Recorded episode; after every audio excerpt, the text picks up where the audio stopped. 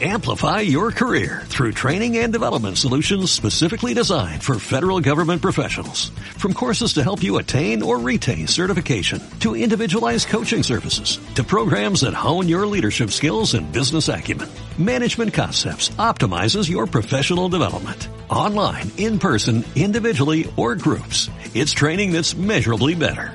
Learn more at managementconcepts.com. That's managementconcepts.com.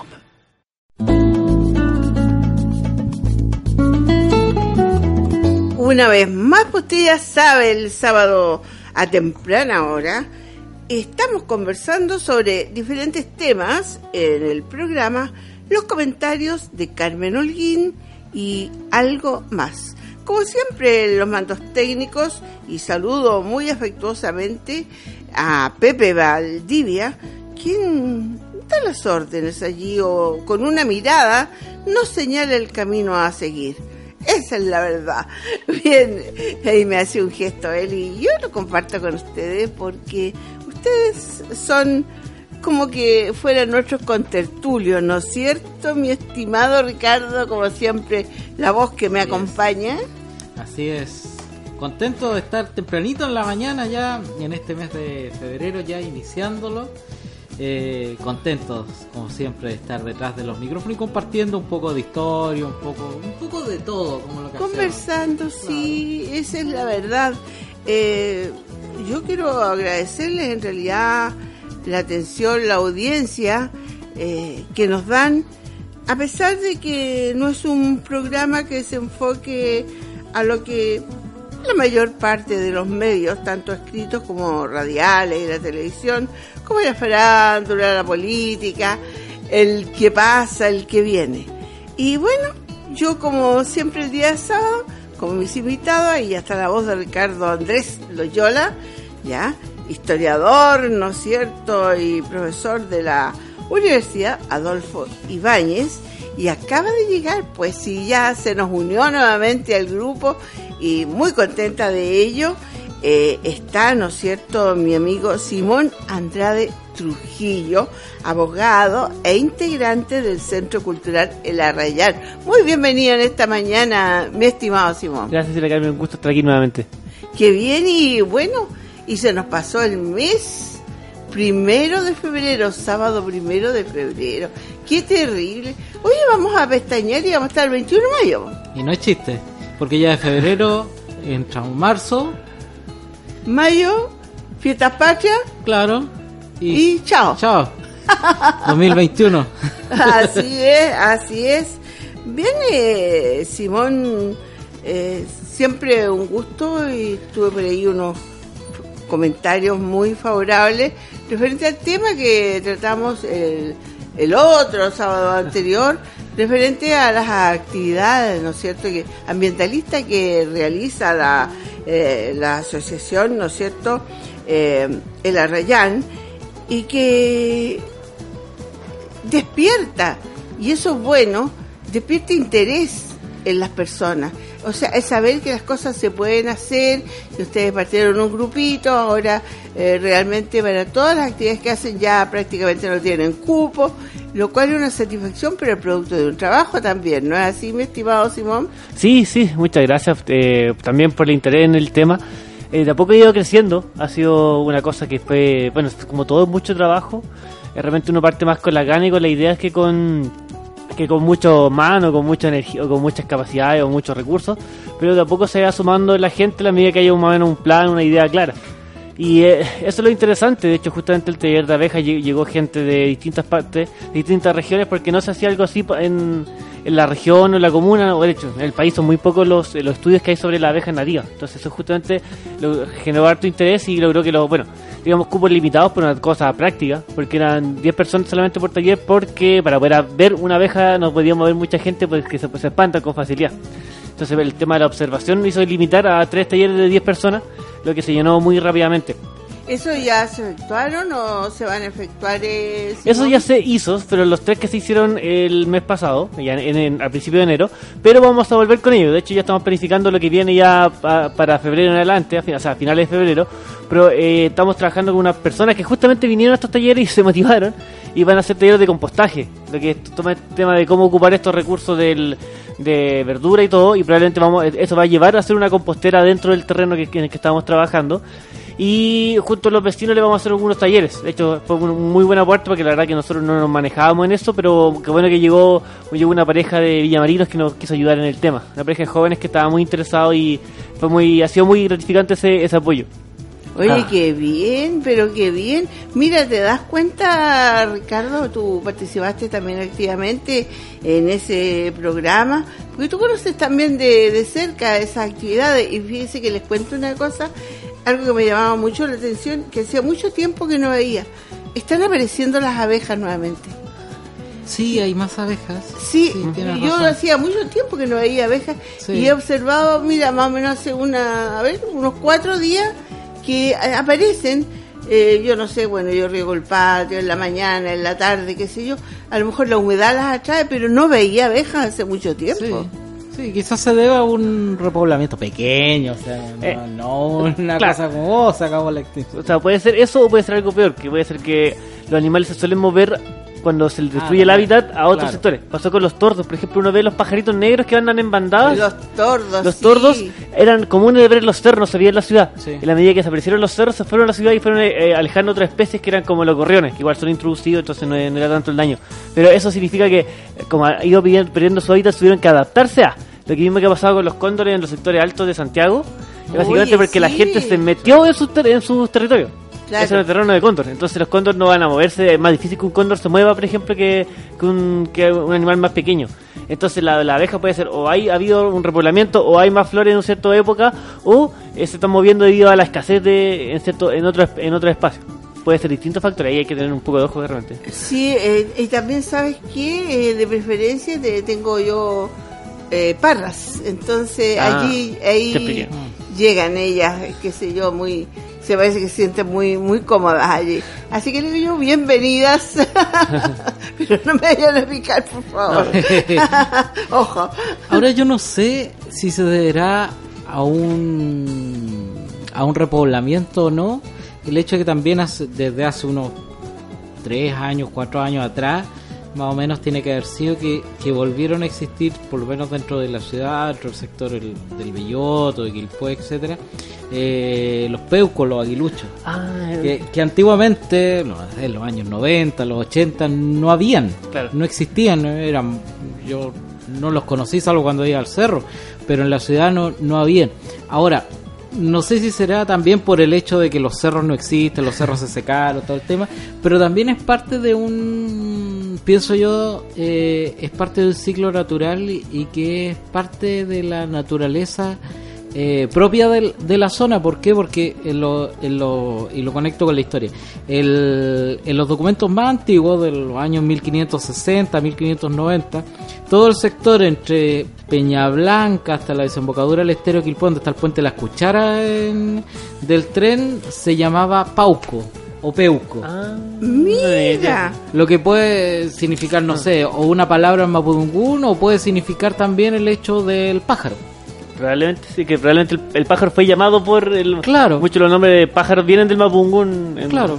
Entonces a lo mejor existía una gran variedad de esos pájaros acá y, y volvieron después, pero pueden haber vuelto no, no por razones naturales de, de volver a su espacio original, sino que yo creo que quizás eh, también por el hecho de, de los cerros, pero por lo menos son pájaros que siempre estuvieron acá, parece. Sí, de hecho eso también tenía un buen punto para poder, como, no sé A si ver, te interesa. vamos, vamos, Ahí podríamos hablar de tres especies, el tiuque, el peuco y el águila, el águila mora que el águila nativa.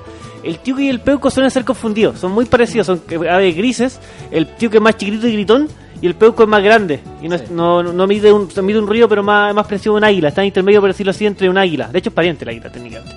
El tiuque se ha reproducido mucho porque e- ese sí se repobló, repobló. No fue tanto porque no hubiese, sino que el tiuque, que es una bichiquita que grita, que uno lo puede ver en la feria, lleno, la feria está de billetes está lleno ahora, Sí.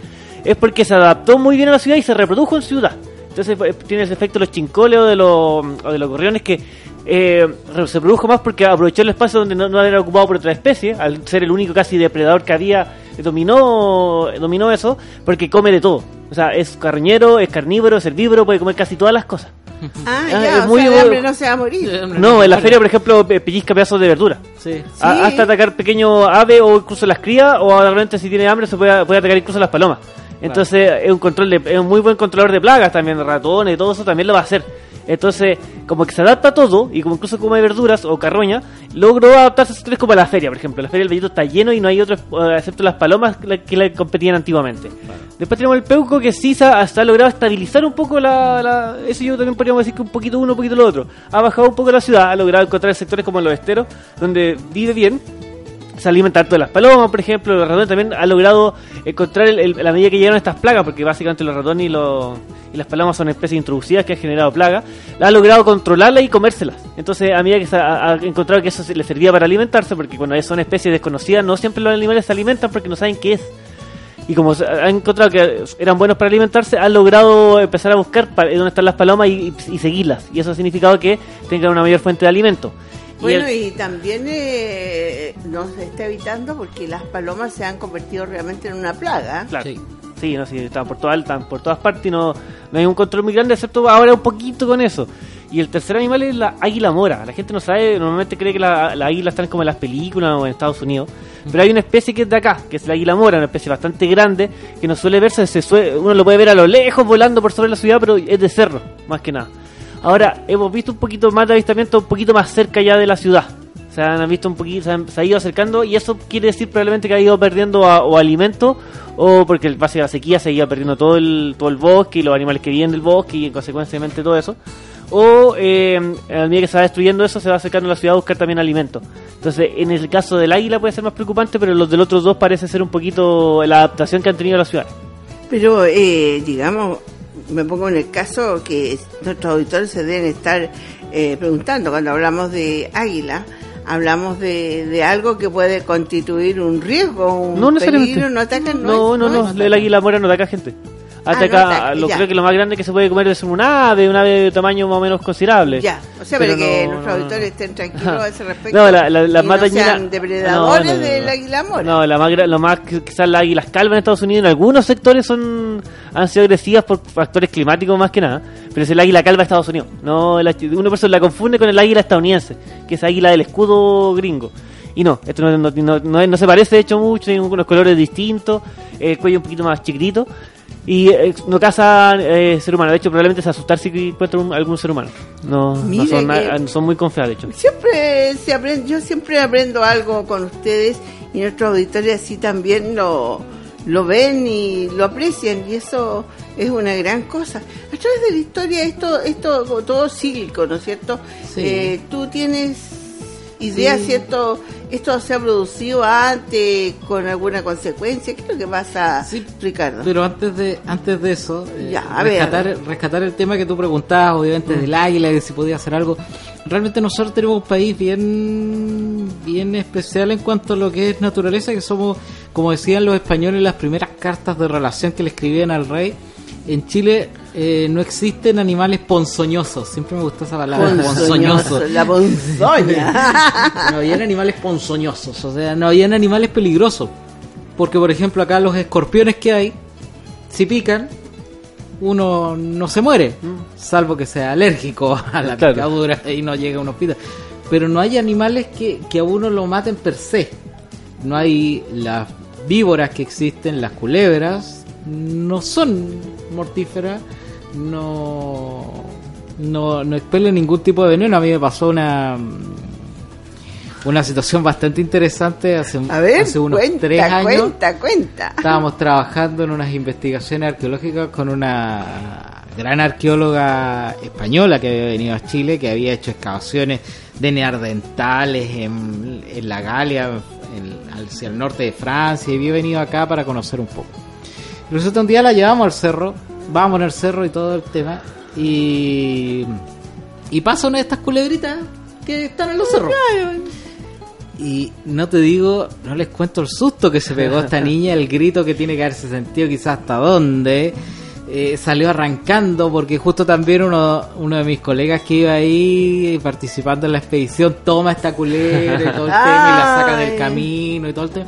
Y ella le dice, pero es que cómo tú tomas una culebra, te puedes morir y como eso. Y ahí le enseñamos que aquí las culebras no son tan dañinas. Y a lo más lo más dañino que nosotros tenemos de repente están nuestras propias casas, que son por ejemplo la araña rincón. Ah, Es- claro, es lo más dañino. Claro, y se nos ocurrió decirle eso y andaba vuelta loca buscando cómo eliminar la araña porque estaba en su casa y todo Ay, qué terrible. Horrible. Pero, pero eso es lo entretenido de este país, que no, no tiene esas especies tan, tan dañinas como el caso de cruzar la cordillera argentina, llegar a Bolivia o a Perú mismo, eh, donde sí existen especies que ya son mortíferas, ya fuertes. Como cuál es, por ejemplo, En- hablemos de en el- Argentina, en el Bolivia. NOA, en el noroeste argentino hay serpientes con veneno. Hay Ah. serpientes venenosas. Hay escorpiones altiplánicos que tienen veneno capaz de producir la muerte. Ah, ya. O sea, somos privilegiados en ese Somos bastante sentido. privilegiados. Quizás las cosas más terribles que puedan existir son la vinchuca, que ahora hay una plaga en Illapel y en ¿Sí? Petorca. Oye, Hay hacía tiempo que no se sabía de la Hay vinchuca. plaga de vinchuca, así que hay que tener cuidado si uno va para allá a la cuarta región, hacia Salamanca, Cuncumén, toda esa zona interior, a Petorca, Hierro Viejo, Chalaco, Pedernal, toda esa zona, eh, hay que tener cuidado con la vinchuca. ¿Qué pasa con la picada de la vinchuca? Da el mal de Chagas. Y Y el mal de Chagas puede terminar con de muchas formas con el ser humano. Sí, y no Sí. tiene cura. No tiene sí, cura. No tiene cura. a, a ver, Simón, ¿quién Es sabe que la- sobre el mal de Chagas? Es con el insecto pica, excremento al lado. El excremento tiene el virus. Cuando uno se rasca, se, lo, eh, in- se incorpora a, la, a la sangre, por decirlo así, o al torrente sanguíneo. Eso hace el mal del Chagas, que no me acuerdo bien los síntomas, pero son bien complejos en general. Da de a poco, una enfermedad que no se nota mucho, después va avanzando, pero no tiene cura. Claro. Y, es- y solo le transmite la vinchuca y solo está ahí, pero de momento no hay una cura al, al mal del Chagas. Destruye el estómago. Sí. O sea, típicamente las personas que tienen mal de Chagas, yo conocí varias cuando estuve viviendo en Petorca, que una zona en que típicamente hay vinchuca, no, no en extremo, pero sí hay, hay que tener cuidado. Eh, terminan con, no sé, con el intestino grueso destruido, porque se lo va comiendo ese, El virus. ese virus. Eh, es bien complicado. Pero es como lo más difícil ahora. Claro, si a uno lo pica la vinchuca y uno va directamente a un centro hospitalario y, y Claro. toma las precauciones del caso, no se va a morir. Porque le van a poner una serie de, de cosas y le van a tratar de paliar el tema lo más posible. Antídoto, pero no lo, Claro. lo va a tener de por vida en Claro. realidad. O no rascarse. O no E rascarse. intentarse, es súper difícil, pero intentar en esas zonas no rascarse si lo pica algo, sino que lavarse Ya. el sector. Claro. Para que Ay, el excremento mira, del animal no entre al torrente sanguíneo. Qué buen consejo, ¿ves? En En este programa hablamos como lo hacíamos de todo. Hoy día, estamos hablando justamente de que somos privilegiados, pero eh, tener cuidado eh, en la cuarta región, ¿no es cierto?, con la aparición de la vinchuca, que eh, lo lleva directamente, o sea, que es portadora eh, del mal de Chagas. Claro. Mira, Pero bueno, no sé cómo llegamos ahí, pero llegamos a, llegamos a la pobre vinchuca. De todas buenas, pero que a modo de advertencia, porque sabemos que mucha gente de acá, de la provincia de Margamarga y otras provincias, van hacia, eso, Claro. hacia esos lugares de forma turística o por negocio. Claro, no, hay mucha gente que es de Illapel y a ver a sus familiares. Hace mucho no voy a Illapel, pero, pero uno viaja típicamente. Bueno, es como lo que pasa de repente con el coronavirus, que se No, produjo porque los bueno, chinos sí, comen pues. murciélagos y ratones, pero bueno. Oye, qué terrible, eso qué terrible, oye, y que no se, no se ha descubierto eh, cuánto es el periodo de incubación, por tanto, eh, está, se estaba hablando de una alerta en los puertos por cuanto viene ese recambio de tripulaciones y Claro. pueden venir gente que viene ya infectada con el coronavirus. Ahora lo más interesante es ver cómo China, un país de muchos millones de personas, reacciona ante una emergencia así. Siento que nosotros tenemos el sistema de salud más perfecto del planeta. Los chinos necesitan un necesitan un hospital en la zona donde empezó ese asunto. Y ellos necesitan un hospital y en 10 días van a tener un hospital. Oye, sí. Creo que la próxima semana se inaugura. eh, Oye, miraba las medias moles que mueve el movimiento de tierras y todo aquello y va creciendo así como una callampa. Claro, uno ve una imagen satelital de más de 30 o 40 tienen que haber sido máquinas retroscavadoras haciendo los cimientos. Hay otra empresa que está haciendo los paneles porque los van a hacer por panel, igual como se hacía en los edificios de la KPD. Ah, ya, así. ah, ya. Ese, ese sistema de construcción. Entonces la- tienen que hacer los cimientos, después llega la empresa que pone los paneles, los arma, hospital listo. Oye, qué bien. Oye, recordando que tú hablabas de la KPD, eh, qué buen sistema de construcción era. Yo veo los edificios de la KPD, que hay unos en el sector de Guangualí, en el Belloto. Sí. Oye, están intactos. Es que el sistema- Oye, pero qué, qué, qué, qué bien y de rápida construcción, seguros, contra todo evento, diría yo, fíjate. Claro. Y no, ahí no entran las termitas, no entran, yo creo que ni las arañas de rincón. Es que es un sistema de construcción rápido, hecho en países donde hay mucha población. Si somos un país nosotros de una población ínfima, mínima. Nosotros, eh, para la gente que, que no ha tenido la oportunidad de salir, piense que Lima, la capital del Perú, tiene la población de Chile. Lima tiene la Sí, son, población 16, de son Chile. 16 millones ellos. Somos un millón más nomás. Son 16 millones, así que imagínense los tagos, imagínense cómo es el comercio. Es un poco estresante, pero pero ahí está la población de Chile. Entonces nosotros, divididos en esta larga franja de tierra, somos 17, 18 millones.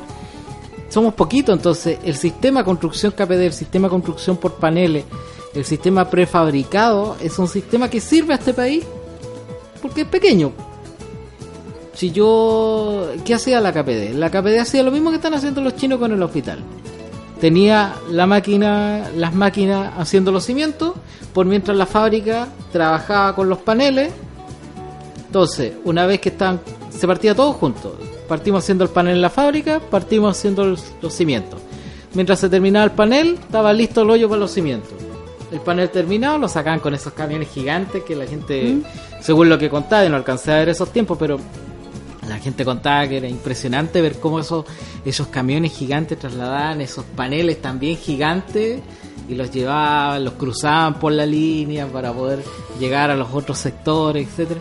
Entonces ya hecho el hoyo, tiramos los paneles, llegaban lo- lo- los obreros a, a montarlo y listo. ¿Y cuánto se demora montar un panel?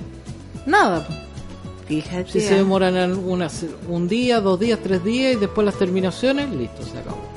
Un gran saludo para toda esa gente que trabajó allí en la KPD y que debe estar orgullosa de ver que no, no los no los han movido ni un ápice y, siguen igual. Es cosa de pintar de nuevo y nada más. Claro, es cosa, como siempre se pintan y quedan de nuevo remozados.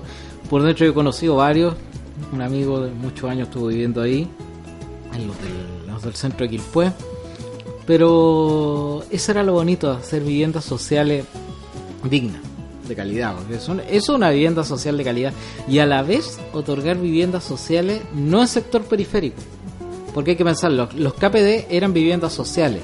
Existen KPD en Viña, por ejemplo, más o menos a la altura de, no sé si en 9, 10 norte, pero hacia los ponientes, hacia el mar. Ya. Existen hasta casas KPD ahí. Y fíjense, instalar viviendas sociales en ese sector, que es tan exclusivo. Viviendas sociales en eh, Los Carreras con, con Claudio Vicuña, ahí en Quilpué. Eso sí es una labor social, eh, el hecho de traer a la gente, no segregarla, no decirle, no, ¿sabe que va a tener su vivienda social? Sí, pero allá donde ve el cerro, donde termina, ya, al otro lado del cerro. Para que quede lejos Mira. del centro. Qué Claro. bien, eso es integración, ¿eh? Eso es integración. Y eso es algo que yo creo que, mm, que falta dentro de, la- de las políticas independientes del color que sea. Falta un tema, si al final todos llegamos a donde mismo. Al final, Si al eso, centro vamos todos. de todas maneras, de todas maneras. Eh, Simón, eh, ¿qué traías? Eh, ¿Algún tema? ¿Querías conversar algo? Esto Porque estamos muy contentos de tenerte aquí con nosotros. Sí, dependiendo, bueno, de lo que vamos alcanzando con el tiempo, era ir a volver un poco al tema legales y que estaba la, la, Ya, pues. la oportunidad un poco y hablar un poco de la parte más práctica, algunas prevenciones con el tema de las pensiones de alimentos, alguna referencia. Siempre es bueno volver de A repente a ese tema clásico Hacete un, un resumen. Tema, pensiones de alimentos, especialmente cuando son respecto a los hijos. Eh, y especialmente cuando son menores, cuando son mayores también se aplican ciertas cosas, pero vamos a ver con ciertas dificultades o ciertos temas que hay que tener atención en- al respecto porque la gente a veces está un poquito perdida de cómo tiene que hacerlo. El tema de familia, especialmente la pensión de alimentos, normalmente van a partir con una... O sea, no hay acuerdo. Supongamos que no hay acuerdo, eh, es difícil llegar a un punto de a cuánto tiene que aportar la persona que no está cuidando al, niño. Eh, la, persona que tiene el cuidado personal del niño puede mandar alimentos, que normalmente va a ser el padre o la madre, eh, respecto al otro. Y en ese caso tiene que, tiene que pedir en primer momento la pensión de alimentos. ¿Cómo se hace a través de una mediación? Siempre aquí es obligatorio ir a mediación. Si falla la mediación, vamos a recién partir el elemento judicial. Y en primer lugar se demanda siempre al otro padre. Y si es que ese padre eh, se, le, se le mandó, tuvo una demanda, después no cumplió, se le aplicó una medida de, de, apremio, por ejemplo, arresto, se hizo liquidaciones de arrestos para, buscar, para que la persona cumpliera y no lo hizo, recién después de todo eso los tribunales están aceptando que se pueda demandar a los abuelos. Que están poniendo algunos bastantes requisitos extra para poder demandar en subsidio a los abuelos. Porque en primer momento se demanda al otro cónyuge y después a los abuelos. Con el, ya no, no hay cómo encontrar a la persona o esto no ha pagado o no, no ha habido forma de cobrarle. Entonces es un tema siempre que hay que tener cuidado porque la gente a veces cree que llegar y demandar eh, a los abuelos sin, sin partir desde el otro punto que es... O sea, hay, hay un itinerario que seguir para... Para demandar, ya, llegar a Pero eso. Pero también hay el caso que se demanda a la conviviente, en el caso de que, eh, digamos, el padre, en este caso, está viviendo con una persona. No. ¿No? No. Ya. Es, el título legal es bien restrictivo, son los padres respecto a los hijos. No, los sí, de hecho, ah, bueno, ha pasado. Si he visto casos que uno pregunta, bueno, pero eh, está la señora y yo sé que es la señora, o yo sé que es la conviviente, yo sé que es la pareja, yo, ¿por qué no lo pillan ahí o le dicen o arrestan a la señora? Porque ella no es la, la que tiene que dar el título de, de los alimentos. Si, si la persona que, no sé, hay una persona que se le fija la pensión de alimentos. Después que uno hace, si no cumple y es reiterado y tiene el, monto, va a pedir nuevamente arresto u otro apremio. Arresto o eh, suspensión de la licencia o eh, arraigo nacional.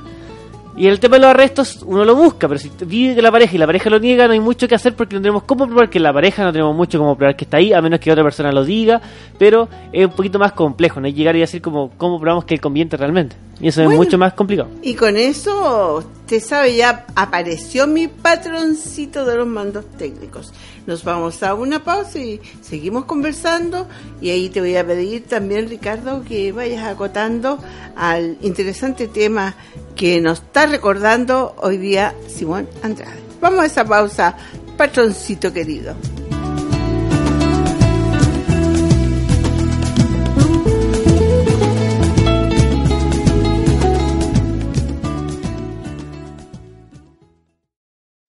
Amplify your career through training and development solutions specifically designed for federal government professionals. From courses to help you attain or retain certification, to individualized coaching services, to programs that hone your leadership skills and business acumen, Management Concepts optimizes your professional development. Online, in person, individually, or groups. It's training that's measurably better.